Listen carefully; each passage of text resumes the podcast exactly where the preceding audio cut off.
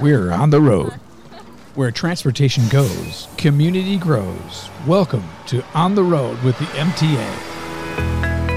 And welcome to another exciting edition of On the Road with the MTA. I'm Jay Gibbons alongside with Stephanie Kay from the MTA. How's Steph? I'm Stephanie Kay from MTA every day. Oh, there you go. You made up another nice rhyme.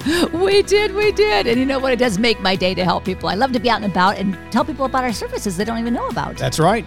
It really works well, doesn't it? Uh, people that uh, don't know they can get free rides if they're a veterans a vet themselves or a veteran's wife or spouse. They get totally free rides, six a month. I love telling people about that. Absolutely. Do you know many veterans yourself? Uh, yes, I do actually have some family that are veterans. They don't oh. live around here, but uh, but they we have some family members that are veterans, and well. both my grandfathers were. They fought in World War II, and they both really? died now. But Aww. so well, the ones that are still living, please thank them for their services for me. Absolutely. I don't think one day enough is the year's enough. Veterans Day is not enough. Let them know how much we appreciate them. Yep. So every day I try to show them appreciation. Well, I have to show some appreciation to somebody I just met recently. I had um, set up at the ADA, it's the American Disability Act, that we were out there at the Powers High School. Okay. And they had their annual picnic, which is really nice. It was all sponsored by the Disability Network. Great people that work there. You know Joel Feick, he used to be on ABC 12, the news yep. anchor, good friend of mine. He now works there. So they're very smart. They get some good people to work for them, and they know that because their CEO is one of the best people I know. His name is Luke Zelley, and I met him while I was out there. Um, Ed Benning told me what a great man he was, and I found out for myself firsthand. This is Disability Pride Month, too, which is kind of per- perfect to have him on. He's a nationally recognized leader in the disability community and respected by business and government leaders. And Luke is known as a creative problem solver, which everyone can use, that helps people collaborate on their community and business issues. And Luke has provided guidance on disability employment and technology with American Online, Ford, GM, HP, Meijer, Microsoft, and State of Michigan. Wow. I know. Look at that. Impressive, Holy isn't moly. it? I know. He's been appointed by the governors um, Engler, Granholm, and even Snyder to serve on the statewide disability councils. He lives right here in Grand Blanc, actually, with his wife Darcy and three children.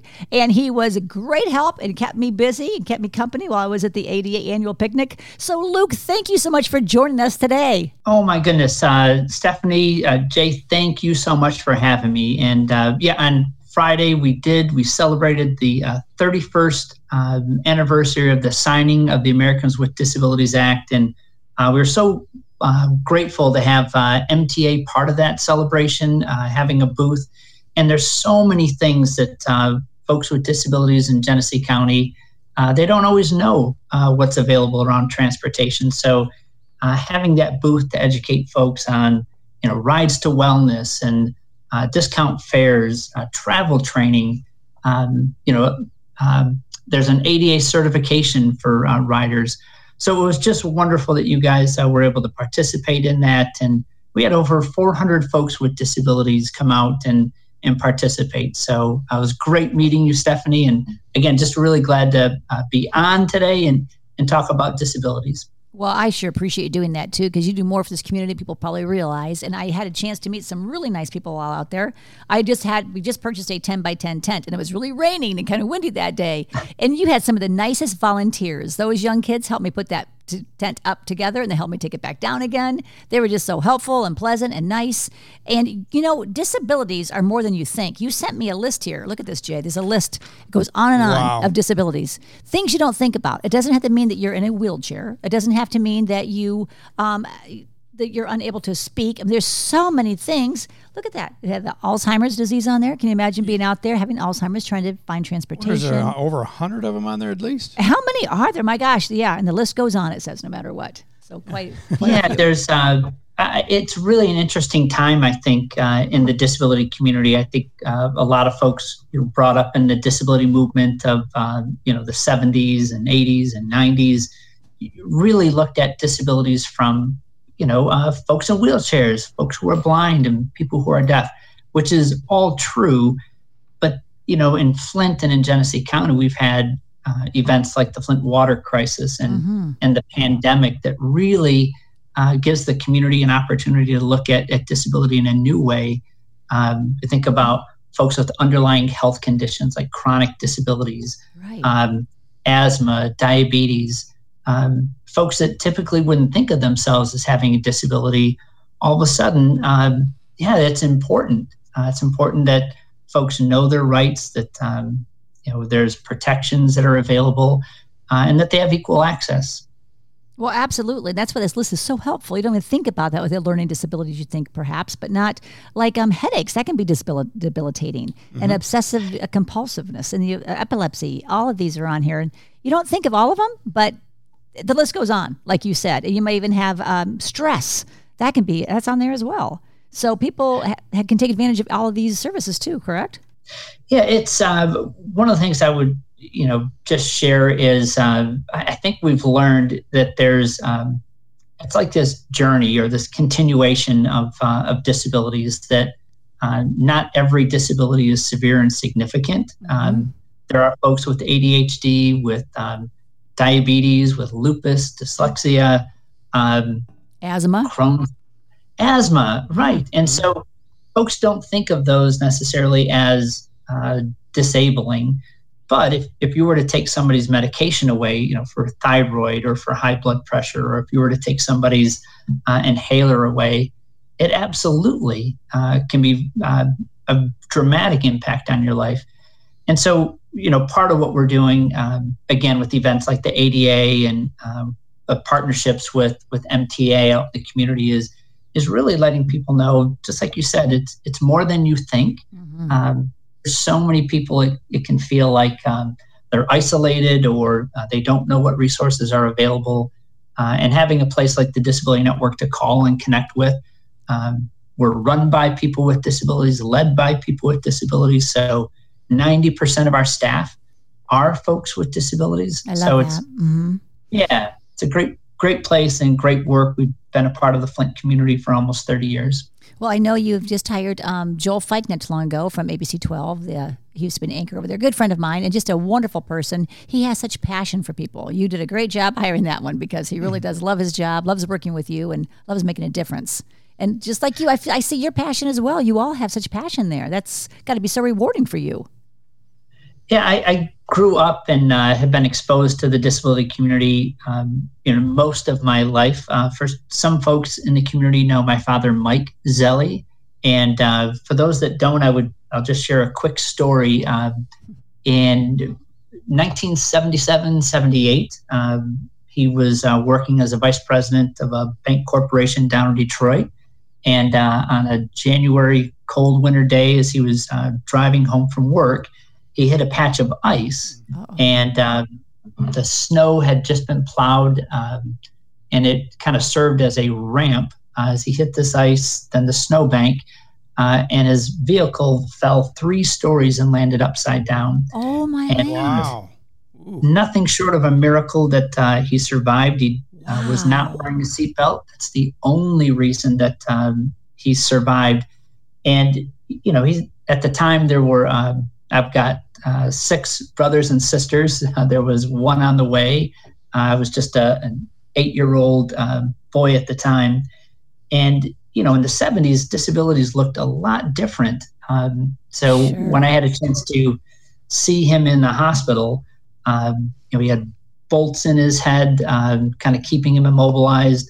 Um, they had him in this device that almost looked like an Oreo cookie that they would uh, flip him around uh, to relieve some of the pressure. And um, you know, there's tubes, things everywhere. But all I had to hear um, was just my dad's voice, you know, say, Luke, you know, you know, it's me, you know, come forward. And I just knew everything in the world was going to be right. Um, and, it, you know, at the time, uh, his employer, uh, they wanted him back at work. You know, this was before the, the ADA, uh, before accessible parking spaces and bathrooms. And, um, he was in uh, rehab for about three months, uh, learning how to use a wheelchair. He was paralyzed uh, from the waist down and uh, went right back to work, traveled all over the US, uh, was an important part of their executive team. And uh, so for me, you know, disability was not a big deal. He was, um, my dad was my hero before the accident. he was my hero after. We played baseball, we played basketball, um, lived a, a very full uh, life as a family. And it wasn't until he retired um, from work in 1988 did we really start to see that uh, that's not the typical experience of folks with disabilities. Um, not every employer makes an accommodation and, and, wants employees back to work. Um, and they were real simple things. They just uh, moved him from an office on the eighth floor down to the first floor, uh, moved a parking space closer to the door, and put some blocks on his desk uh, to lift him up and uh, lift, lift the de- desk up. So um, I, I, think in 1992, you know, my father really saw this need in Genesee County for folks with disabilities to have uh, kind of the same experiences that he did with accessibility, employment, you know, housing options, uh, and that's how the Disability Network was was started. Um, almost 30 years ago. I did not know that. Thank wow. you for sharing that story. Well, you know, Mr. Benning is the CEO of um, MTA, and he does a great job with hiring people with disabilities, and he's so passionate. As a matter of fact, he knew you were going to be on the call. and He was doing a press conference. And he said, I'll try to stop by if I can to say hi. And we were so fortunate that I left the door open so he could sneak in, and here he is. So I wanted to say hi to you because I know you guys have been very good friends. And Mr. Benning, when did you meet? How did you guys finally, like you and Luke, meet? Well, um, have a long history of the MTA working with the Disability Network, uh, beginning with his father Mike, and then uh, as Luke came along, Luke was a little bit in the background uh, through the years there uh, when he joined on with the agency, but uh, picking up a, a, lot of the the work effort and moving forward into basically taking over the agency and running it, and has a, a great background that came into that whole scenario, but. Um, since I've met Luke and worked with the Disability Network. They're a great partner in the community. We do so much together. Uh, I've learned a great deal, although I thought I knew a great deal. Um, but we as an organization have always been open to the fact that uh, we need to make every effort possible to, uh, we don't look at it as persons with disabilities, we look at it as persons with abilities. We need to figure out where best to have a, a good fit. And uh, so that's worked extremely well for us. But Luke and I have worked on many initiatives, and one is is employing those that happen to have disabilities uh, through a group through the chamber, and we've had uh, successes. Uh, I think he would share with me at times we thought we would have even more, and so we continue to work on it, and it's work in progress. But the Disability Network has been a phenomenal partner of the mm-hmm. MTA, and people marvel at our relationship when I talk about it around the country. Uh, sometimes it seems to be more comp- confrontational, uh, and I don't know why. Yeah. Uh, certainly not with us, but uh, Luke probably could share a little bit in that regard. So, you have any comments about yeah. that, Luke?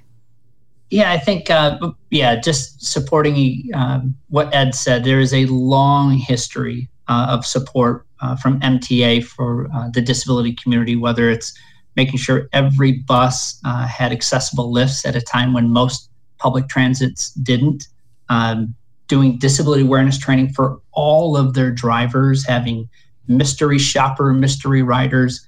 Uh, you know, the leadership at MTA really embraced inclusion and not just from a services perspective, but I think as Ed shared, it's hiring people with disabilities. You look at MTA's workforce, and there's a lot of diversity. And uh, even during the pandemic, um, the accommodations and the things that they put in place to make sure that their uh, employees were safe and had uh, proper um, protective equipment. So, uh, but I will tell you, you know, we were talking about the ADA, and uh, we've come a long way. We've made a lot of progress, but uh, and we need to celebrate those. But there are emerging fields that we do have to keep our eye on, and you know whether it's in technology or healthcare, uh, even in transportation. There's uh, these you know great new uh, services that MTA offers. You know for whether it's rides to wellness or veterans. Um, but there's other areas like um, Uber and Lyft that are available throughout the country, but um, you know they don't really come at it the same way that that public transit does, um, like MTA. Not all of Ubers and uh, and Lyft's vehicles are accessible. You know, for uh, people with disabilities, whether it's a power wheelchair or just uh, being able to get in and out of a vehicle. Some of these um, lifts uh, or, or, vehicles are just not easy. Um, it's hard enough to find an accessible um, you know Uber or a Lyft, but you have to think about accessible stops and locations. Um, and not everybody with a disability has access to technology or cell phones, you know, for uh, data, or they're not really skilled at using technology. So, you know, we will always need uh, public transit. They play such an important role. Uh, they're committed to training their staff. So, uh, when somebody does need a ride, uh, my goodness, just uh, in April, um, there was a $1.1 million settlement with Uber um, because they had refused to transport somebody who was blind. Every time uh, they had called for a ride, uh, the driver would come up, and you know most folks are uncomfortable around folks with disabilities. Mm-hmm. Uh, but when you invest in training and you show up and participate in events like our ADA Day and uh, you sponsor events for youth with disabilities, um, you know that fear goes away. So I just you know, we have to stay really diligent in the disability community. Um, Ed, you were saying is it adversarial? Not in Genesee County, man. I think we got the best transportation state for well, thank you.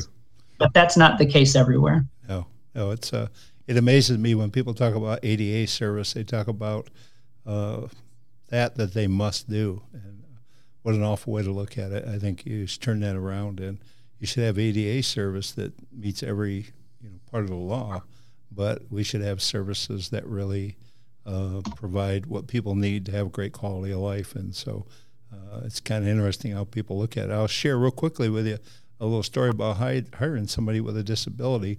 We hired a lady that happened to be blind and uh, visually impaired.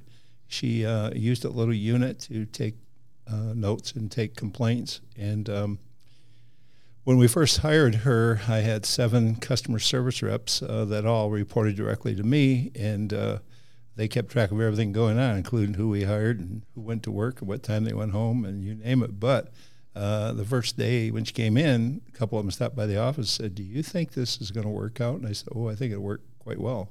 And uh, at one point, she came to my office and said, Do you have anyone typing for you? I don't think you do. I said, No. And she said, Well, I can do that, but I'm only 70 words a minute. So she did all my typing. and, uh, you know, after a while, this uh, very suspicious group of fellow workers, if you will, uh, became very quiet as she became the best uh, customer service representative we had by far. That is such a great story. I love hearing that. And he just hired somebody else too, Ashley Seymour, that many know because she's in the crim. She's just out there. She's wonderful. And and she said it's okay to say she's totally blind. She said I'm not visually impaired. I was born totally blind. And she has been an asset. She does surveys for us, and she just put a plate. And she's going to be helping with customer service as well. Mm-hmm. So she's just uh, an amazing addition. And I see many people that are using wheelchairs that he's hired, and they're just you just have such an ability to hire people and give them an opportunity to give them worth and to make them feel just so Absolutely. productive. And they do a great job. You know uh, you you don't hire somebody because you feel sorry for them you don't hire somebody because uh, they're your family. You hire people that are good for the job and they do a great job. And they do and it's just so productive. Yep. i know with the um we were talking about the wheelchairs. I know that um, ed had mentioned I heard him talk about this in a, in a, a, recent meeting. How when he you wanted to put the lifts in the back of the buses, mm-hmm. you had a lot of employees saying, "Wait a minute, we uh, can't stop the bus and get uh, off, and that's not going to happen. We're going to be late." And it worked great, didn't it? Absolutely, absolutely. It's amazing. You know, immediately uh, we don't think this will work. We're going to hold up traffic. We're going to have accidents. We're not going to keep on schedule. And I said, one thing we're going to do, we're going to make sure the people in wheelchairs have great service, and you're going to learn how to do it, and you're going to do it every day, and you'll get to do that as part of your routine. Mm-hmm. And you know, uh, our people grasp that better than most systems in the state, sure. and uh, came out of it and works very well. It's part of the what we do today, and we think nothing of it other than do it better. And since then, yep. you've added to that, and you yeah. have the quantum systems yeah. in these buses. Self-securing. Yeah. It's Absolutely. amazing. Now the, the driver doesn't have to stop any longer and get out of his seat and nope. go and help this person, and they don't nope. have to be right in each other's faces trying to get the belts down. Mm-hmm. The quantum system is such an amazing, intricate new adventure and new invention because the person in the wheelchair can get on by themselves. They can turn themselves around within what is it like thirty seconds. That that secures them so well without them tipping at all or you know jolting sure. about and it, the driver doesn't have come out of the seat. It saves so much time. So because of you saying do the lift first, and that worked, and now we're doing the quantum, it's just so much easier on everyone. Makes life easier. Absolutely. So yeah, I'm very you know, proud of that. Stephanie, uh, I would just add that uh, what's great about our partnership in Genesee County is that these decisions and uh, improvements they they don't happen in a vacuum. You know, the the team at MTA does such a great job of reaching out to folks with disabilities, getting their buy-in, letting them know um, kind of what changes are coming or what's available. Because uh, you're right, those lifts, uh, those secure systems, allow people to be independent, mm-hmm. Uh, to lock themselves in, and um, I mean that is a huge thing. But there's, uh, you know, Harmony uh, Lloyd, uh, Ed Berger. I mean, just a great group of folks at uh, at MTA that continue to do outreach.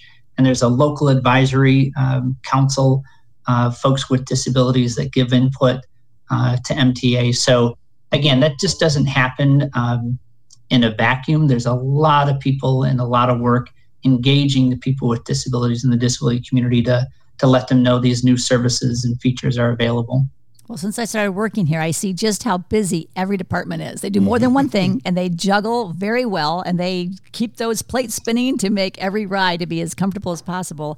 And Mr. Benning even has a um, don't you have a sensitivity training that you've done in the past? Oh, yes. And I think that was a brilliant idea. You had some of your managers use a wheelchair and they could not get out of it all day, correct? And they understood yes. the, the, how important that is for somebody who needs that extra care. Oh, absolutely. You know, we originally called it sensitivity training. It became passenger assistant training. So it was more, uh, I guess that was a better way to term it. But mm-hmm. it exists today uh, in transits, uh, you know, here in Michigan, and there's an annual training. But uh, the sensitivity that comes from that to understand that, um, you know, we have an opportunity to make it a, a, great outcome or we can, it can be a disaster. And, uh, so that training has been, you know, very effective uh, over the years. I recall back in the 80s, I hired a lady by the name of Evelyn Valine. She came out of Des Moines, Iowa, and she came and she was a um, speaker at one of our uh, banquets. And she talked to our employees about the fact she was in a wheelchair, and people would come up and talk to the person pushing her in a wheelchair, mm-hmm. Instead not of her. her. Yeah. And, and I said, wow, you know, I think it was an eye opener for yes. people in that room to understand. You talk to the passenger, you don't talk to the person pushing the chair. But uh, I think you know we, you have to keep that front and center with people. And you know, today people are are uh, driving. Tomorrow they might be riding. And you want to make sure it's a it's a great experience. And you know, unfortunately, I know some people that. Uh, uh one individual I went to school with, he he was at Lake Fenton and he dove in and broke his neck and uh, oh. he's paraplegic as a wow. result his whole life, you know, and things can change that quickly. But that's not the reason that we should be good human beings. We should help each other. Absolutely, absolutely. Mm-hmm. Well, my mom is 92 and she has cancer, unfortunately, and I have to take her to the doctor. And some doctors are very kind and will talk right to her louder because she's 92, and others will talk to me. And my mom said, I'm sitting right here. You can right. talk to me. You know, so yeah. you don't even realize. And I like your sensitivity training because you said you even went through it and they put Vaseline on your glasses. Oh, yes.